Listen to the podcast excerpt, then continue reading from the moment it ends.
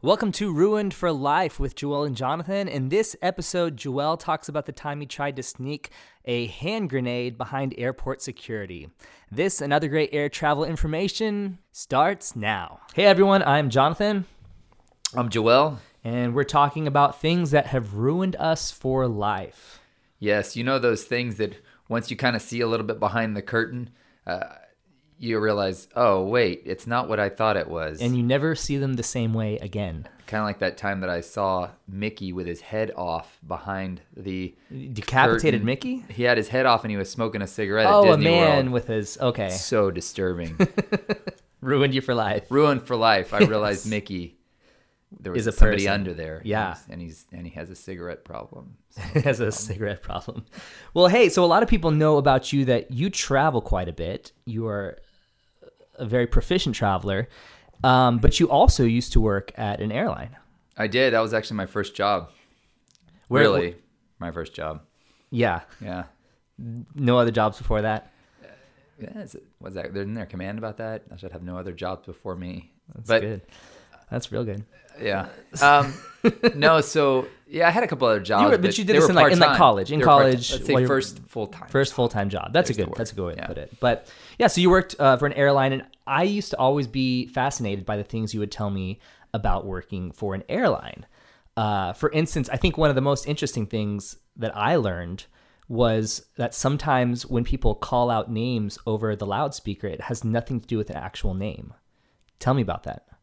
Oh, you're referring to the secret codes we use. There there were secret codes that Yeah, the yeah, airport yeah. used to say things to each other so that passengers so, wouldn't know. You know, this was years ago, so it's, it may have changed now, right? But Hopefully, because you might get in trouble otherwise. Right, but I think, well, I know for sure this one's still the case. So at the airport I worked at, there were three different calls. So there was a gardener.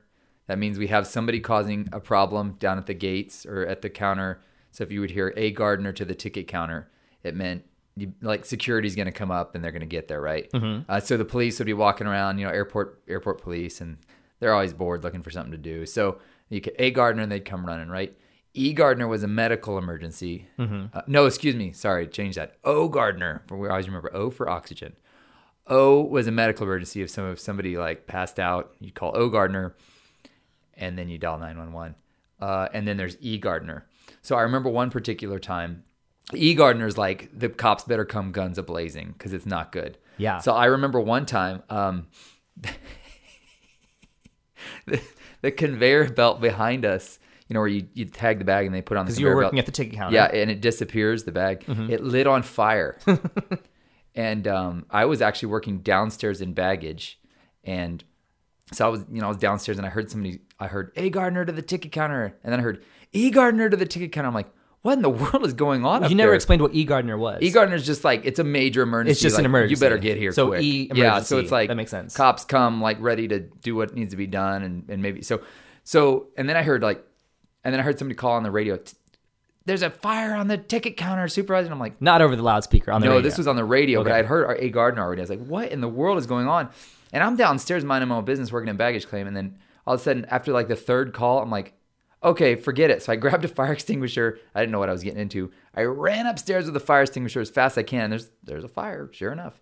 so I sprayed it out, and everybody's kind of standing around like, uh, I'm like, what? is- Like nobody showed up, and I actually think I got a letter of thanks from the airport for basically saving the entire airport. You basically saved thousands of lives. I saved thousands of lives. Yeah, but all uh, because of one man named E. Gardner. but the way I knew was because I heard the gardener call. That's fascinating. Yeah. So I just think it's crazy to think that the names that people are calling over over the loudspeaker are not always names. They're actually like things that are happening. They're code words. You should hear the names the airline agents call you when you walk away. D bag to the counter, please. D bag. you think what you hear overhead's bad. Man, what a horrible name that guy Yeah, has. so that's the security. There's all sorts of stuff at the airport. You just don't even realize elements of it. Like back in the day when I worked there, um, the airlines actually paid for the security checkpoint. So now this was before the Transportation right. Security Administration. So after 9/11, I worked at the airport on 9/11s, the three eeriest days of my life because there was nobody at the airport, but I had to go to work. Um, so we just sat there. What did you guys do during that? Like you I literally brought my just sat there, guitar and sang. really like that. Like Yeah, you I just s- do I whatever s- you want to do. I sat on that. I'll never forget sitting on that conveyor belt that lit on fire. and uh, was this pre-fire or post-fire? I think it was pre. Hopefully, Yeah, I think it was pre. So uh, yes, it was weird, but we used to be in charge of security, so we would actually have to. I'll never forget the day my supervisor called me in and said, "Hey, um, I need you to take this hand grenade in your coffee cup through security." So uh, the goal was for me to get caught, but we the goal was stu- to check to check to see if the security was doing a good job. if they were yeah. So catching we things. actually had to we had to quality control it now. Right now that it's the government, supposedly it's quality controlled. You know, the government and quality controls, but. Um, when the government took it over, we, we didn't do this, but back in the day we had to do it. And so I had to sneak through. I took a coffee cup through and I tried to sneak it through on the side of the eh, metal detector. This was also before the full badge. So it was when device they had came out like the change trays that you could just put your change yeah, on so there. I stuck my coffee cup there, and you know I'm a, an employee, so it would have been likely that they would have let it go. Yeah. but they're like, "Sorry, sir, we gotta put your put your uh, coffee cup." So on I'm the curious how this went down though, because you I remember you telling me this story, and I I imagined that there was like coffee in the cup, or that like No, like, no, it it was didn't have was it just coffee. like a white styrofoam cup with thing." No, no, like, it was a it was like one of these um you know these kind you take in the car with you, like a travel mug. travel mug. Okay. Yeah. Yep, and they and caught so me. you closed it with a grenade inside. Yep. Now was this a real grenade or No, like no, a no, plastic you know, it's all grenade? hollowed out, or- hollowed out. It was. A, I mean, it would. I guess it would have been a real grenade, but it was so it was like all a hollowed out. previously real grenade without Yep. its like activity in it, whatever. So did you So, get so did you- then, what happened? well, as, as soon as they saw it, they, they told me, as soon as you see them do it, you run. You had to run. No, I'm just kidding. I didn't have to run. oh my gosh! As a passenger, seeing some guy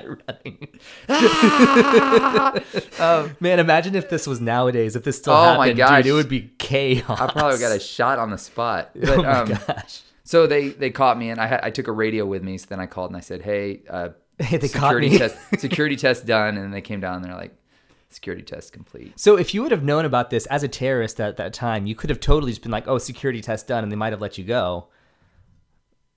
Or did they verify? You have, I mean, everything? you got to be an employee, Okay. and they knew who we were. I mean, we all everybody at that airport kind of knows who everybody else is. so they need to look for things like that. They were on. Yeah. They were vigilant. yeah, yeah. It's uh, the the scary part is when people sneak um, dogs through that have bombs in them. You know what those are called, right? Yeah, uh, terrorists. Exactly. anyway, Oh, speaking of dogs, that was another interesting thing we had a lot is these uh, emotional support animals, which there's a lot in the news now about these emotion how people are abusing this emotional support animal system. that would be horrible abusing an animal. It's a, it's horrible, and they're supposed to be emotionally support animals, but they're abusing them. Or emotional They're abusing abuse the right to animals. take them on planes, right? Oh, okay. yeah. oh, okay. I, I missed that. Um, no, I remember I was I was I actually got upgraded to first class one one flight, which was awesome. And I sat next to down down next to this guy, and he gave me this like smug look, like a jerk look, like he's like, "Oh, what are you doing?" But then in the middle of the flight, like this dog comes crawling out of his bag. And the, I guess the, he didn't tell the flight attendants that he had like an animal, so they were like, "Uh, sir, you should have reported that. Like, you're not supposed to have an animal." But I, I don't know. I thought that was interesting, but I don't know if he abused it or not. It seemed like um, seemed like a nice so dog. There's certain rules for animals on plane. Every airline's different. When I worked for Southwest, they said no animals whatsoever, which I didn't understand why. What about um, what about party animals? Par- the Vegas flights had all of All them. the party animals. Um, Yes. So all no animals except for Vegas flights. Speaking of that, I'll never forget the time. since we're talking about Vegas flights, there was this the, the fl- uh, last flight that always came in at night when I worked there, and I worked the closing shift was a flight from Vegas. And every time that flight came in, there was something bizarre that happened. Yeah. What- The most bizarre though was when they called in and they said, "Hey, we got a dead guy on the flight," and I was and I was like, "This is gonna be good." A dead fellow. a dead guy. Yeah. So we got to the he- they pulled up and um I learned this. Did you know you can't declare anybody dead in the air? So if No. somebody ever dies I've on never, never tried, so I, I can't test that. Yeah, theory. I mean, so if somebody ever dies, you just have to kind of throw a sheet over them and uh and then once they get there a doctor has to declare them dead in the jetway. in the jetway, so outside of the plane. Yeah, yes. So what was crazy about this was So if you die, that means that you die in the place that you land. You can't die like over Arizona on your way between. I guess not. Yeah. Interesting. So it's kind of a, you know, if you if you want to die over Arizona, you just better get there. you just you just go on. on Take your a own. flight to Phoenix. Interestingly enough, we're getting way off topic here, but I saw this tweet the, the other day that I thought was fantastic. It said, The reason you should care about what you wear every day is that if you die, that's what your ghost will wear for for eternity. So I really hope that I die on a Sunday after church because I want to look good. That's a deep thought. I imagine uh, someone someone commented, "What if you died with flip flops on and you're haunting someone and you just hear this flopping sound?"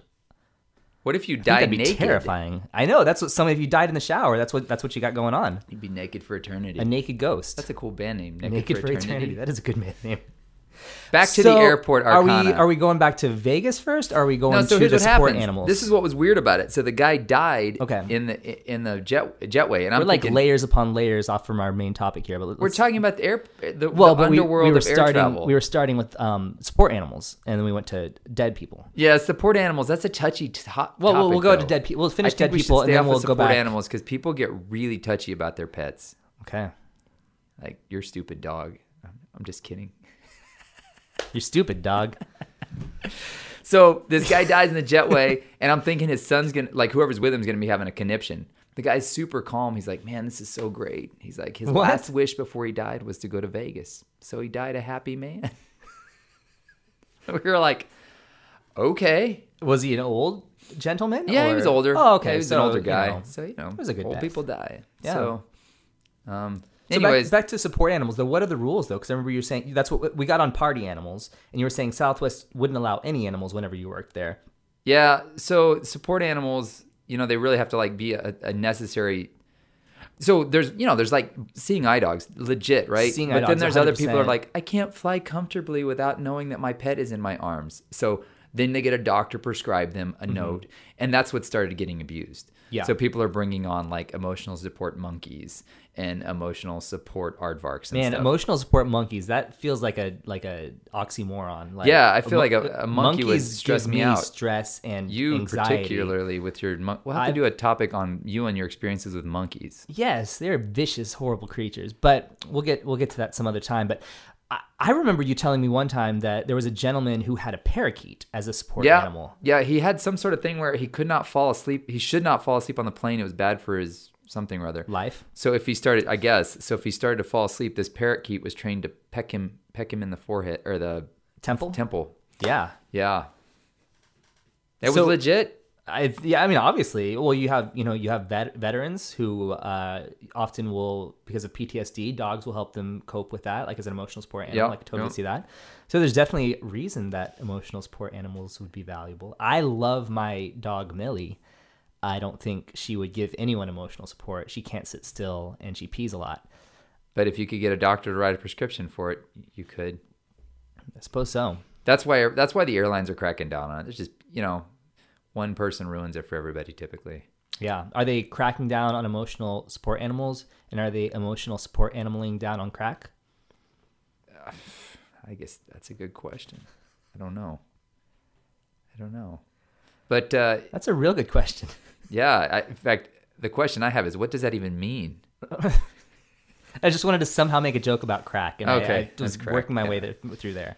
So that was our interesting. Uh, that was it's interesting what happens at the airport, and it's funny because people get so overwhelmed at airports. So like you have really smart people come into the airport, and it's like they get overwhelmed by what's happening, and so they'll walk up to me and. What the funniest thing that would always happen to me is I'd have this arrivals thing right next to me, a big arrival screen right next to me, and I'd be sitting right next to it, and people would walk in and be like, "What time's the flight from Vegas come in?" And I'd look at the screen and I'd point, and they're like, "Well, what's that supposed to mean?" I'm like, you see the time next to the Vegas, that's what time it's supposed to arrive. And they're like, we didn't have to be so rude about it. I'm like, uh, I'm just trying to teach you, man. Like, you know how to do this, but people, eh, of course, now I think with phones and stuff, it's changed everything too. That's what's nice. Yeah, but there's nothing like yelling at someone to make you feel like you're accomplishing something in an airline airport. Um, Till I call a gardener on your tail. Clay Gardner. No, I remember I was on the way to um, I was on the on the way to India, and the first day a national weather system had flown uh, had, had come through the whole whole nation basically.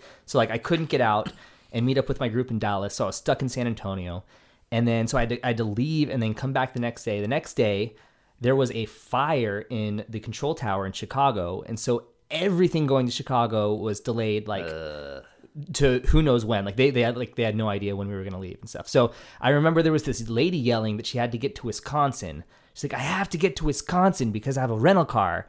and just yelling and yelling and yelling. Meanwhile, the people like I was sitting with this guy going to Iraq and this girl going to India with me, and we were like, Did they "What have do you- rental cars? They, I I don't know what they had. Apparently not. No, one guy was going to uh, to to Basra in in Iraq. Like he was a former Iraqi general, which I thought was interesting. Anyways, and we talked about that. But he like we had like we were going internationally, like trying to do these things that were like high level stuff, and this grandmother was just yelling at the agent that she couldn't get to Wisconsin in time. She had a rental car in Wisconsin. And I just think it's fascinating that like you never know what other people are doing in the airport. Like You, this is very true. What and what's in what's you know so like when delays happen and stuff, you start to see all sorts of stuff, man. Because people freak out. I mean, like it reminds me of that scene in Home Alone where she's like, "I have a child at home." Like, why did you leave your child at home alone? Uh, but you see all sorts of stuff, and so it's hard. So I'll be honest. Like speaking on behalf of an airline agent, it's hard to get a lot of compassion for people because first of all, you see so many people. Second of all, everybody's delayed on the plane, and I know it stinks, but like you know i i do not know how to fix our airplane i do not know how to control the weather you so, literally you just work there, ma'am. yeah so it's, but it's hard to like so what happens is you just kind of get this like rote thing going and that's why sometimes i think people feel so un and I'm, i mean i've been there myself and what i've learned as b- having been an agent is that most agents and there's a little insider tip for you here we this isn't an advice show but here's a little insider tip for you most agents they're just going to do kind of what's like the minimum necessary to get you out of their face I'd say most people in any job that's true. That's do true. that. So what'll happen is they'll be like, "Sorry, there's no more flights to Houston," and then you're like, "Well, what if you got me to somewhere close to Houston? Like, is there a flight? Or what? What about Houston Intercontinental?" Uh, so I've had that. I had that just the other day. I, I got stuck coming home from Israel in New York, and they're like, "We can't get you to San Antonio for three days because of the blizzard." I'm like, "What?" I was like, "What about Austin?" And I had already looked up, and I knew there was an option for Austin. They're like, "There's no option for Austin." I'm like, "Actually, I know there's an option for Austin," and I showed it to her, and she's like, oh, okay, we can get you on that one. So, you know, Austin's an hour from San Antonio. I flew to Austin, got a rental car, got home. Much better than what they were saying. Oh, yeah. Just go find a hotel for the next three days. No, I remember one time I was coming back from Argentina with my wife, and we were supposed to go to San Antonio. We were driving from Corpus Christi to San Antonio to pick us up because that was a cheaper flight.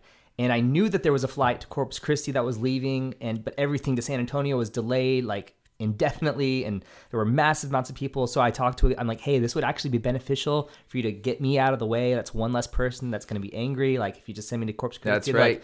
no we can't do that and i called you and you're like hey and you gave me that, that exact advice and so i just went to like three different people and just kept trying kept trying kept trying and then finally it happened and it was amazing like it, it saved us probably like three hours of driving time and all sorts of headache Yeah, it's amazing what you can negotiate with these guys. But the challenge is they're people, man. So, and they've already, you got to remember if a flight's canceled, they've already seen 100 people with your same story. So they're One just- thing though, interesting enough, Southwest, I've because I've tried this at a lot of different airlines. Like I I usually feel like I can get anything done like anywhere with any company, but airlines are always the hardest for me. But Southwest somehow always is able to accommodate me. So they have a lot more flights than most airlines. yeah, but I mean, they're also willing to like one t- one day we were doing a day trip to New Orleans, literally just for the day, flying up to eat food all day and then flying back that evening. Our flight was delayed. It's like first world problems. I know, I know, but I told the lady, I told, I'm I not told going the to get home from my bed after I had my beignet. after I've had my beignets. No, so I, I told the the, the uh, customer service agent what we were doing, and she's like, "Oh, okay, well we- we'll get you there." Like she was really accommodating once I told her what we were doing, what the what the goal was. But man, like a lot of other airlines have had rough times trying to get anything done. Well, and okay, so the advantage with that is to there's a lot of frequency between those cities, but like big international flights, for example, when I go to Peru on my annual trip to the Inca Trail, I know that if I don't make that one flight to Lima, I'm not getting on till the next. Let's just day. revisit that annual trip to the Inca Trail. I do, right? So here's my here's my point though. So if I know I have to get, and this is what I tell people all the time: if you know you have to be somewhere and you just cannot afford to not be there, you better go 24 hours early. Yeah. And I've had that before where I just walk up and they're just like, "Sorry, canceled the flight. Go tomorrow." And you know, what? So that's one question because sometimes it seems like they'll cancel a flight. Sometimes it seems like they'll like just do whatever to get the flight off the ground. Like, what's give me some insight into can- flight cancellations? It's very tricky.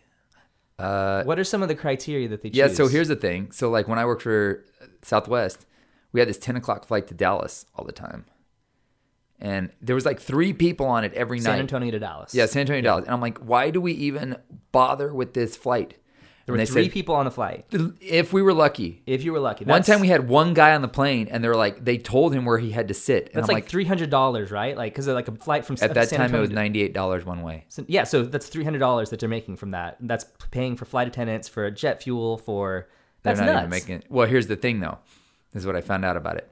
They made so much money flying air flying mail for the postal service and cargo that they could fly that thing empty and it didn't even matter. Which when you calculate that stuff in, you start to realize why they do what they do with passengers sometimes. How they shuffle people in and out. Yeah, you know what is it? Money is the answer. Now, what's the question? Uh-huh. Uh, you know, like because they're banking, man. I was talking to somebody the other day saying that there's this one flight that uh, uh, FedEx does that makes like sixteen million dollars in one Holy flight, cow!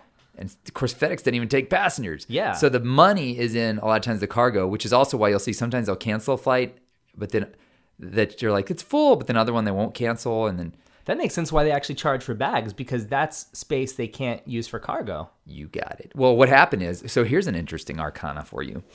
Southwest love interesting Southwest arcana. opened the door for what's happening with current seat space by this.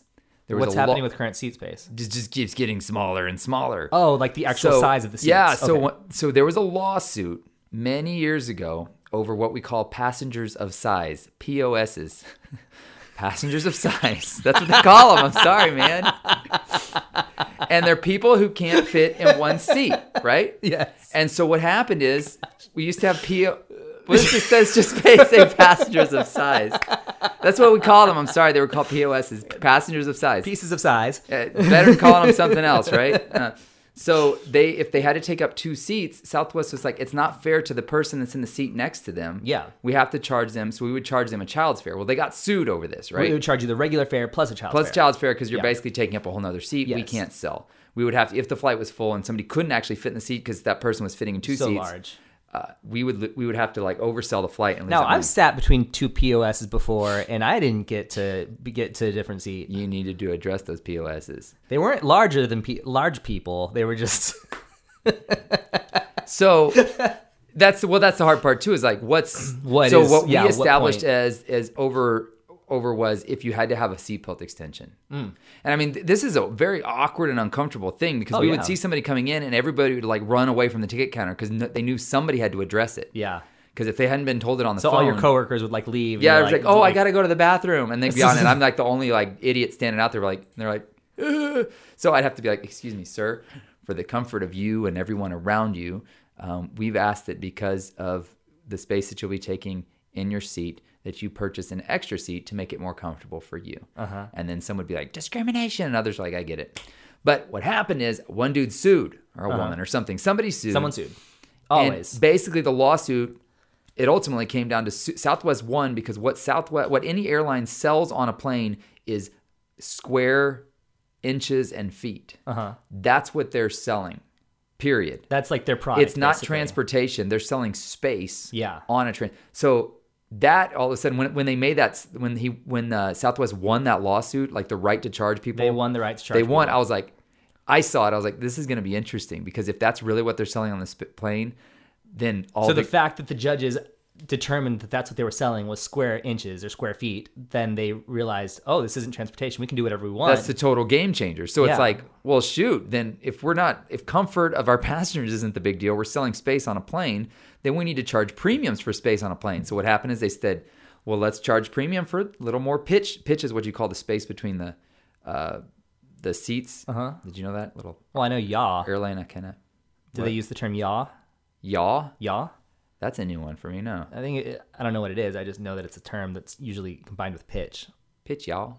pitch and yaw, like d- Y A W. Oh, maybe is yaw this. I think I think yaw is like the angle or something. Okay. Yeah.